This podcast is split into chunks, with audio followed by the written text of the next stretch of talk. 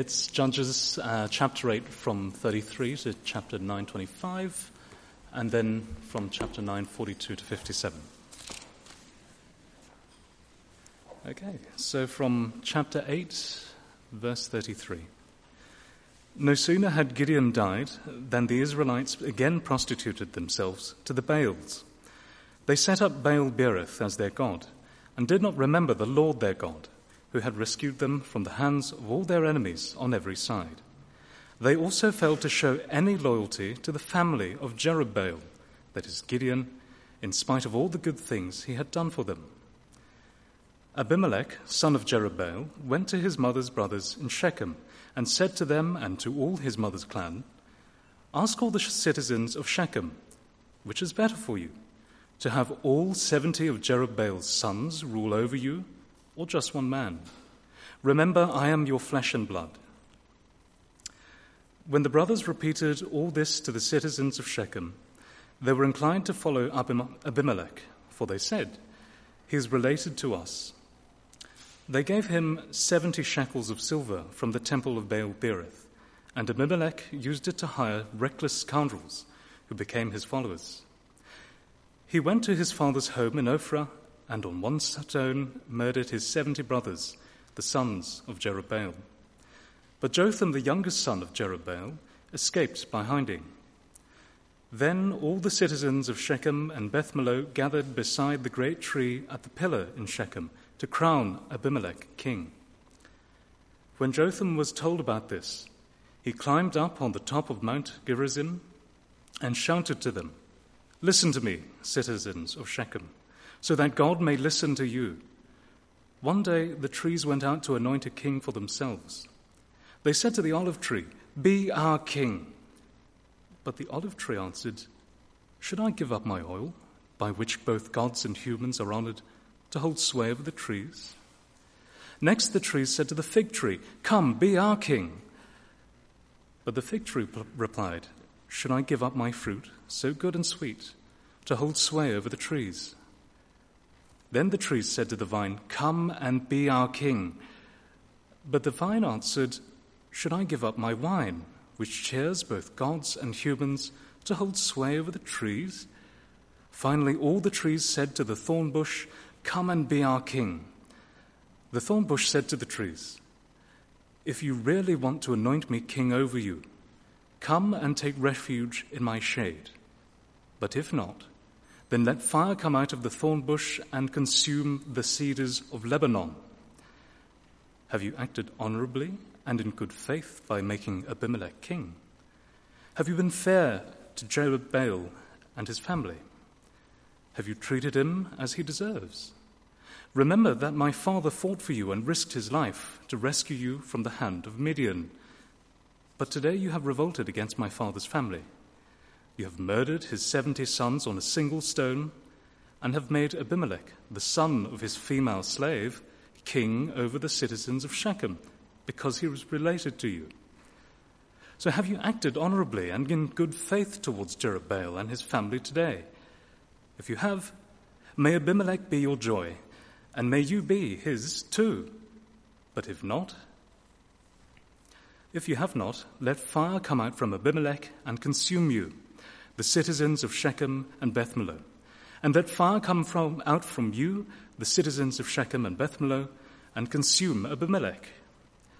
Then Jotham fled, escaping to Beer, and he lived there because he was afraid of his brother Abimelech. After Abimelech had governed Israel for three years, God stirred up animosity between Abimelech and the citizens of Shechem, so that they acted treacherously against Abimelech. God did this in order that the crime against Jerubbaal's 70 sons, the shedding of their blood, might be avenged on their brother, Abimelech, and on the citizens of Shechem, who had helped him murder his brothers. In opposition to him, these citizens of Shechem set men on the hilltops to ambush and rob everyone who passed by, and this was reported to Abimelech. Going from verse uh, 42 of chapter 9. The next day, the people of Shechem went out to the fields, and this was reported to Abimelech. So he took his men, divided them into three companies, and set an ambush in the fields. When he saw the people coming out of the city, he rose to attack them. Abimelech and the companies with him rushed forward to a position at the entrance of the city gate. Then two companies attacked those in the fields and struck them down. All that day, Abimelech pressed his attack against the city until he had captured it and killed its people. Then he destroyed the city and scattered salt over it. On hearing of this, the citizens of the tower in the tower of Shechem went into the stronghold of the temple of El Berith. When Abimelech heard that they had assembled there, he and all his men went up to Mount Zalmon. He took an axe and cut off some branches, which he lifted to his shoulders. He ordered the men with him, Quick, do what you have seen me do. So all the men cut branches and followed Abimelech. They piled them against the stronghold and set it on fire, with the people still inside. So all the people in the tower of Shechem, about a thousand men and women, also died. Next, Abimelech went to, Teth- went to Thebez and besieged it and captured it. Inside the city, however, was a strong tower, to which all the men and women, or the people of the city, had fled. They had locked themselves in and climbed up on the tower roof. Abimelech went to the tower and attacked it. But as he approached the entrance to the tower to set it on fire, a woman dropped an upper millstone on his head and cracked his skull. Hurriedly, he called to his armor bearer, Draw your sword and kill me, so they can't say, A woman killed him. So his servant ran him through, and he died. When the Israelites saw that Abimelech was dead, and they went home. Thus, God repaid the wickedness that Abimelech had done to his father by murdering his seventy brothers. God also made the people of Shechem pay for all their wickedness. The curse of Jotham, son of Jerubbaal, came on them. Hey, Uni Church. I'm Mike, one of the ministers here, and it's really good to be with you tonight. It's a big passage. It'll be helpful if you keep your Bibles open to it while we, uh, we go through it. Uh, we have um, been going through the book of Judges together, and every week we have seen this same cycle. Israel sin by following other gods, and then God raises up a foreign army to conquer Israel and to wake them up to their sin, so Israel turns back to God and cries for help. And God forgives them, and in His mercy raises up a judge who saves them, and the land has peace. Uh, and we've been seeing that every time that judge dies, Israel just go back to rejecting God, and the whole cycle starts again. And Judges has been this ongoing cycle, it's been on repeat. Uh, we saw it in Othniel, our first judge, and then Ehud, the, the left handed guy. Uh, we saw it with Deborah and her sidekick Barak.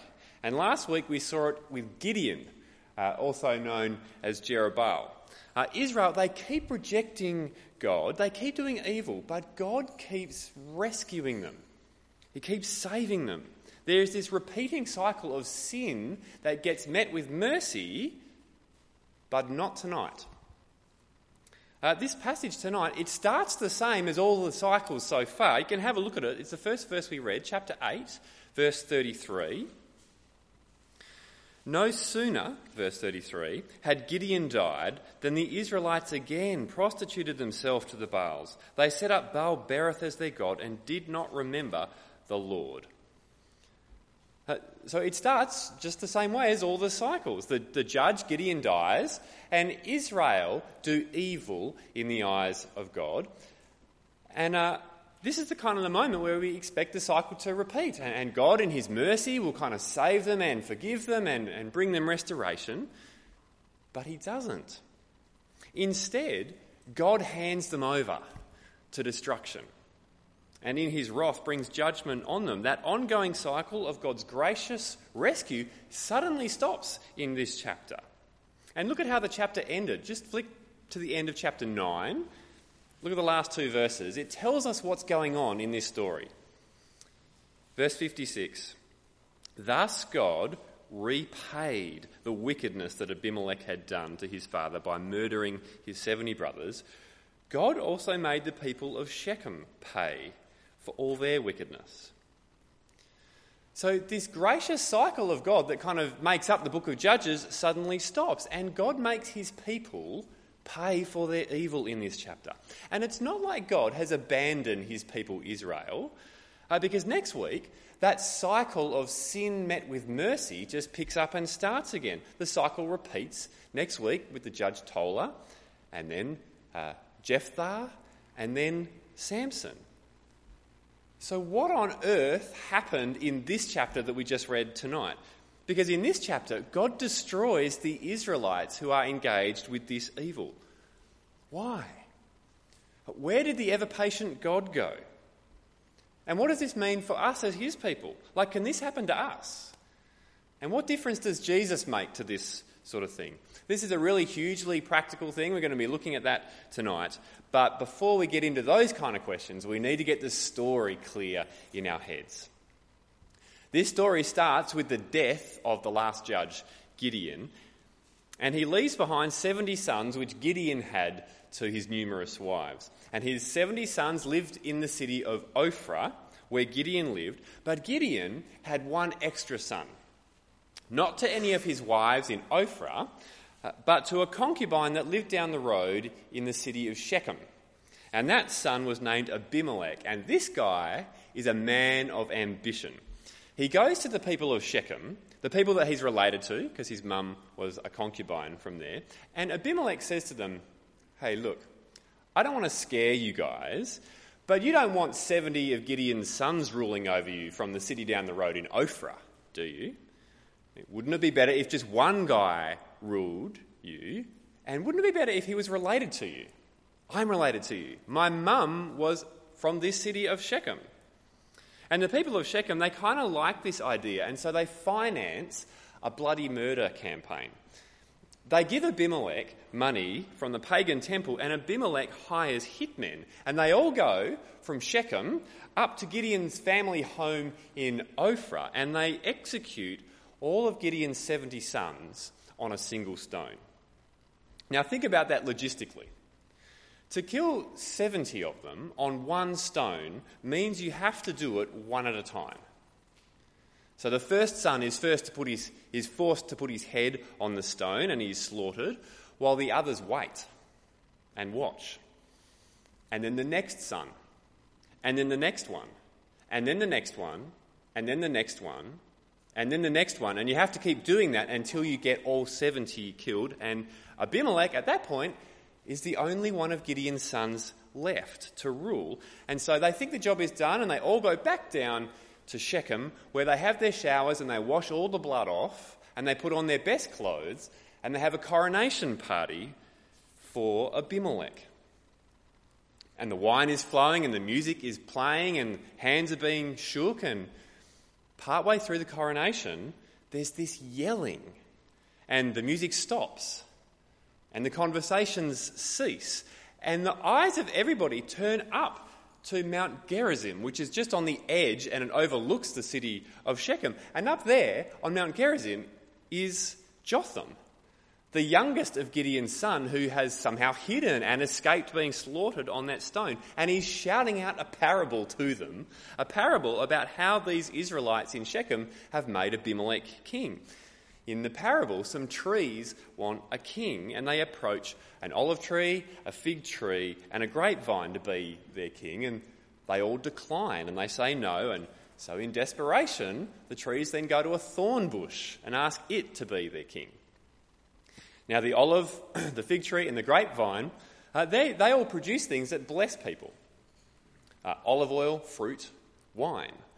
But the thorn bush does not produce anything good. It just produces thorns that cut and hurt people. And what Jotham is kind of saying is look, all my brothers that you guys killed were kind of like the olive and the fig tree and the grapevine. They are good men. Had you made them king, they would have blessed you. But you fools have chosen Abimelech. Abimelech is like a thorn bush, he is going to cut you. And Jotham pronounces this curse on the Israelites at Shechem for what they did to Gideon's family. It's the curse that actually drives the entire narrative. So we're going to have a bit of a look at it. It's there in verse 16 of chapter 9. I'll give your eyes a second to find it. Verse 16. This is what he shouts out from the mountain down to them. Verse 16 Have you acted honourably and in good faith by making Abimelech king? Have you been fair to Jerubbaal, that's Gideon, and his family? Have you treated him as he deserves? Remember that my father fought for you and risked his life to rescue you from the hand of Midian, but today you've revolted against my father's family.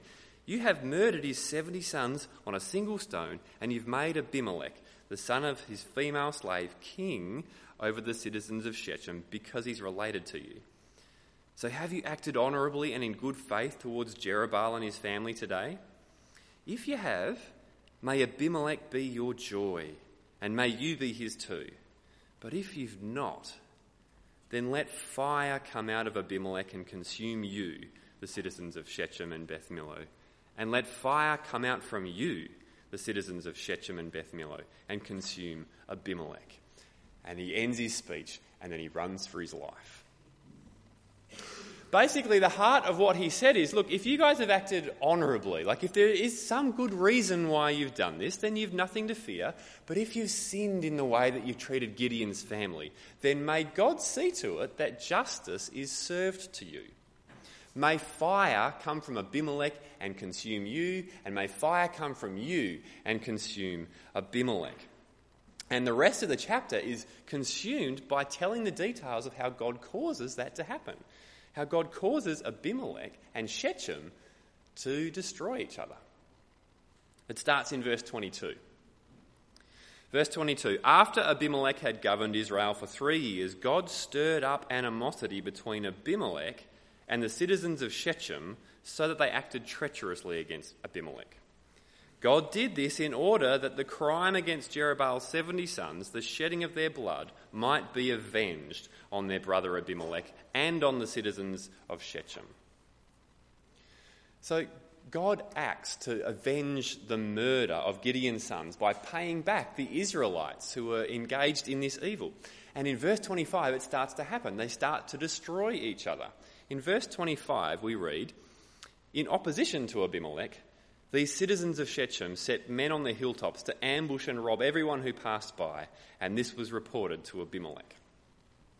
It starts with them giving Abimelech a political black eye by making it look like this new king is so lame he can't even protect his own hometown. And uh, things escalate pretty quickly. Abimelech hears that they're out in the fields and he sends his troops and he attacks and he besieges Shechem and he kills them all. Now, some people kind of escape the first round of his wrath and they hide in a tower in Shechem. And Abimelech cuts trees down and puts them up against the base of the tower and lights it, and he burns them all to death. Quite literally, fire comes from Abimelech and destroys the people of Shechem. And God makes the people of Shechem pay for the murder of Gideon's 70 sons. And with justice on Shechem, now God's judgment turns to Abimelech. Abimelech, for reasons that we're not told, goes down the road and besieges a satellite city called Thebez and attacks them. And again, the people there, they hide in a tower, and Abimelech seems to be a kind of pragmatic kind of fellow, and he thinks, well, you know, burning them to death in a tower worked last time, I will do the same this time. But as he goes to light the fire at the bottom of the tower, a woman drops a whopping great millstone on his head and cracks his skull, and he dies. So now everybody in Shechem is dead. And now Abimelech is dead. And the narrative closes with verse 56 and 57. Thus God repaid the wickedness that Abimelech had done to his father by murdering his 70 brothers. God also made the people of Shechem pay for all their wickedness. And the story ends. It's a very unique story in the book of Judges because it breaks from this repeating cycle of God graciously forgiving Israel and rescuing them from the consequences of their sin. Instead, in this chapter, God repays the people in Israel for their sin. Uh, this passage, it's teaching us something about God and something about his people. The first thing that we've got to wrestle with is that God is a God of perfect justice and retribution. This is a story about God delivering a just and right punishment on people for their evil that they have done. Justice is served for the slaughtering, for the calculated slaughtering of Gideon's family. Now, we live in a world where victims are often denied justice. Like, how many times do you see a victim denied justice because the guilty one somehow finds some loophole and manages to get away with it? And when that happens, have you noticed what the victims cry? They cry for justice because it's not fair. And the lack of justice really amplifies the pain that the victim goes through. Well, Jotham had 70 brothers murdered. Now, if God is just, he can't just shrug his shoulders at that. He can't just ignore it. Then what would we say about a human judge or police force that knew somebody was guilty of some horrible crime like this and they had the evidence to prove it and the power to do something about it, but they just shrugged their shoulders and did nothing? We would cry for justice, would we not? Deep in our hearts, we know that justice is good and the justice that God measures out in chapter 9 is perfect. Uh, consider this Abimelech kills his 70 brothers on top of a single stone, and he himself is killed beneath a single stone. That's not irony, that's perfect justice. God is a God of justice. Which is scary for us, for those of us who know our sin. Wonderfully, though, God is also a God of mercy who gives people like us the mercy that we don't deserve. This is really the first time in the book of Judges where God acts justly and gives his people Israel what they deserve. Up to this point, God has been consistently acting mercifully and giving his people Israel what they don't deserve mercy and forgiveness. His people, for eight chapters, have kept uh, sinning and doing all kinds of evil and abandoning the covenant and running off with other gods. And then they just keep running back to Yahweh when they get in trouble and asking for help. And God, in His mercy, for eight chapters, keeps forgiving them, cycle after cycle after cycle. But this is the first time in the book where God acts justly in giving the Israelites what they deserve. When God gives sinful people what we deserve, it's justice. But when He gives sinful people what we don't deserve, it's mercy. And this very quickly takes us to the heart of the gospel, because at the cross we see both God's justice and His mercy at the same time.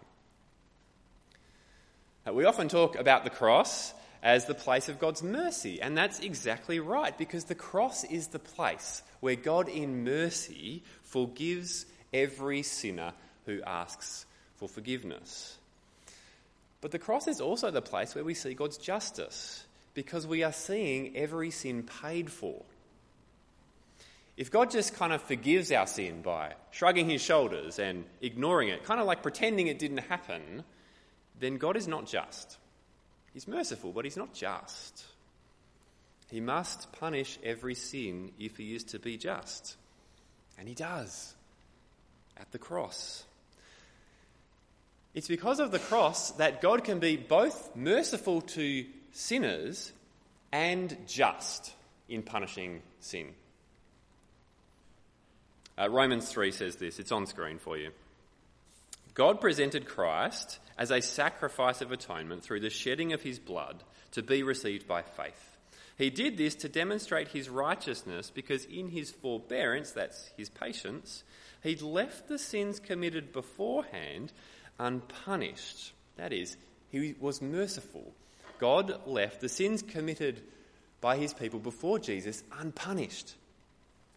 That's wonderful. He's merciful. But if God just leaves it kind of unpunished, then God is not just. And we wouldn't tolerate an earthly judge who just kind of let the guilty people off. I mean, how much less should we tolerate God if he did that? And so we get the next verse on screen from Romans 3. He did this to demonstrate his righteousness at the present time so as to be just, right? Because he doesn't leave sin unpunished, and the one who justifies those who have faith in Jesus. That is, the one who mercifully forgives us through Christ. Justice and mercy. God is a God of perfect justice. Not one sin, not one evil act will ever escape unpunished or unaccounted for. God can be counted on to right the wrongs in our world. The only question really is who pays? Who pays?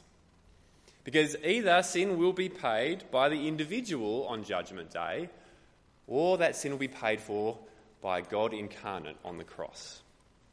Perfect justice, every sin accounted for and paid for, but also wonderfully merciful to sinners like us.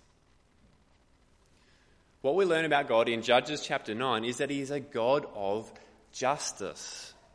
And we see His justice played out in this story as He brings justice to Abimelech and Shechem for the calculated and callous and self serving murder of an entire family. That's the first thing that we learn about God. Which leads us to the second thing, and that is leave revenge to God. Because if you know the first point, like if you know that God is a God of justice who rights all the wrongs, then when you are wronged, you can resist that very strong human desire to seek revenge yourself. You can leave it to God, like Jotham does. You know, in this world, you are going to be hurt by someone, I can guarantee it. A family member might react really unkindly to you, someone could cheat on you, or slander you or hurt you in some way. And part of you is going to want some level of justice for the hurt that they put you through. Now, uh, you might not want to drop a millstone on their head from the bell tower. The payback that you'll probably want will be more socially acceptable. You might just want to gossip about them. Gossip about them so that others know what a dog they are. So that others know what they did so that others really look down on them. Or you might just want to emotionally hurt them, hurt them back so they know what it feels like. Or you might just cut them off, ghost them, give them the silent treatment so that they suffer for it. Oh, there are so many ways, so many ways that you're going to be tempted to pay them back, and so much of it is actually socially acceptable. But they're all cancerous. They're all cancerous. They all harden your heart. But you can walk away from equaling the score when you know that God is just. And when you know that Judgment Day is coming, you actually don't need to take revenge. You can leave it. It's what Romans 12 tells us. It's on screen. Romans 12 says this Do not take revenge, my dear friends, but leave room for God's wrath. For it is written, It's mine to avenge, I will repay, says the Lord. On the contrary, if your enemy is hungry, feed him. If he's thirsty, give him something to drink. In doing this, you'll heap burning coals on his head. Don't take revenge. Now, when you are really hurt by someone, that is going to be more difficult than what you could imagine. And really, the only thing that is going to make it doable for you is if you know that God is just and that one day He'll restore the moral balance Second Thessalonians puts it like this God is just.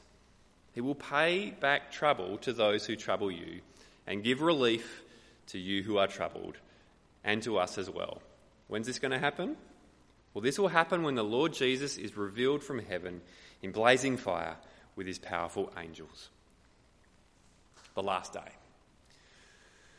Now, wanting justice is a good thing. It's a right thing. Justice is a good thing, and God is just. And the last day is a coming day of justice for all of the wrong, and for all of the pain and all of the evil that has been done. And when we know that day is coming, it actually frees us from that toxic need to level the score now in this life. And Jotham, Jotham's a pretty good example of this, I reckon. Because how easy could Jotham have organised bloody payback on the people of Shechem? Jotham, he is, think, think of this, he is the last remaining son of one of Israel's recent heroes of Gideon. I mean, Jotham could easily go to the Israelites and say to them, Hey, you remember, don't you, how my father Gideon risked his life to save you from the Midianites? Well, the Israelites just down the road in Shechem just killed all his kids. You guys owe Gideon your life. Come with me. It is time for payback. That would have been very easy for him to do, and I suspect at some level very satisfying. I mean, the rage that must be brewing in Jotham right now. His family has been slaughtered one by one, yet instead of organising revenge, he leaves it to God.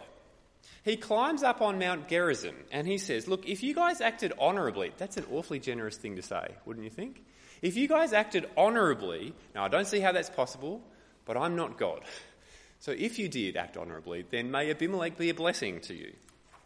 But if you sinned in this, then may God see that justice gets served at some point. And Jotham runs away and he leaves it to God. And have a look at chapter 9, verse 22, because three years go by before God does anything. Chapter 9, verse 22, we read this. After Abimelech had governed Israel for three years, God stirred up animosity between Abimelech and the city of Shechem so that they acted treacherously against Abimelech. So it's only after three years that God puts things into motion that eventually leads to justice being served on Abimelech and Shechem. So, how do you reckon Jotham felt after the first year when nothing happened? And after the second year when nothing happened? I mean, how tempting for him to think, ah, my brothers are dead and God is doing nothing about it. I will take this into my own hands. I will do this myself. But he left it to God.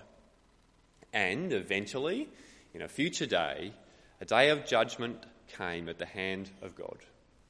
Because God is just. Now, it's the same with us. We can leave that kind of stuff to God. We don't need to take revenge because we know that someday in the future there will be a day of justice on Judgment Day.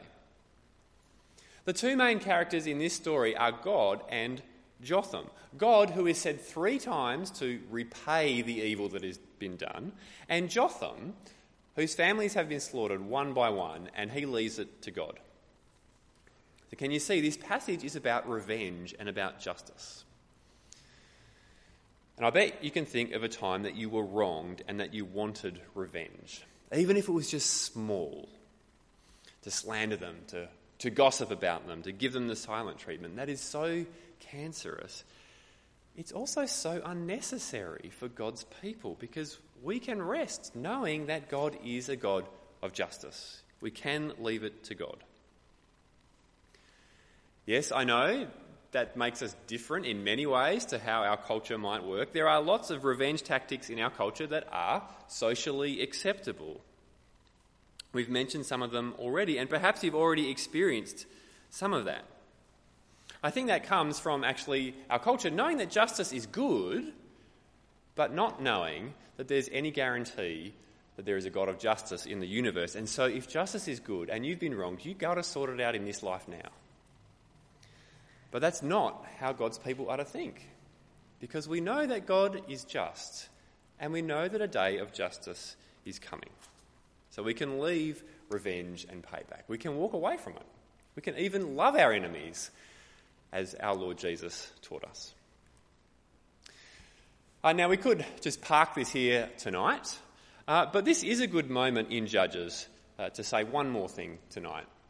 And that is to say, to don't use God's grace as a license for sin. Uh, we've seen time and time again in Judges how God is gracious and merciful to Israel. Cycle after cycle, Israel keep doing evil. They keep rejecting God, getting in trouble, and running back to Him and asking for mercy, and God keeps forgiving and delivering them. You do that enough, and eventually it becomes very easy to use God's grace as a green light for sin. And maybe that's what Israel had been thinking. You know, maybe they figured, hey, we're onto a really good thing here. We just do what we like. We just sin in ever, whatever way we like, and when we get in trouble, we just run back to God. He's going to forgive us anyway. But in this passage, we get this reminder of how dangerous it is for us to treat our sin lightly and to use God's grace and mercy as a license for sin. Because after eight chapters of all these cycles of sin met with mercy, chapter 9 is this one moment, this one slither in the book of Judges where Israel's sin is met with justice. Don't use God's grace as a license, as a green light for sin. Hebrews 10 uh, says this If we deliberately keep on sinning after we've received the knowledge of the truth, then no sacrifice for sin is left, but only fearful expectation of judgment. Now, don't let that uh, worry you too much. God is a God who is gracious and merciful and always, always, always forgives the repentant sinner. But I don't think that using God's grace as a mercy, uh, God's grace and mercy as a credit card for sin to be stocked up on at no cost, that is really unwise and that is really dangerous for God's people. And this diagram, I think, I think it represents like an overview of Judges, and it actually shows us God's character really clearly. It, shows us how overwhelmingly gracious God is to us. Because cycle after cycle, his people just keep throwing uh, his covenant in his face.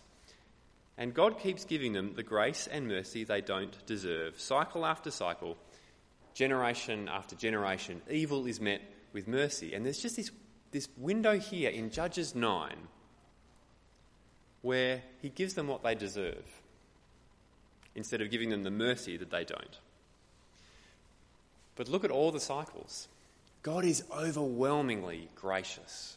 He's overwhelmingly merciful. It dominates his character. But don't use that as a license to stock up on cost free sin. C.S. Lewis described God like this He said, God is not a tame lion, but he is good. He's not a tame lion. We should never use his mercy as a green light for sin. He's not a tame lion, but he is good. And so when we do sin, every repentant person will always find grace and mercy in the Lord Jesus at the cross, at that place where mercy and justice meet. And we're going to sing about that now as the musicians come back up.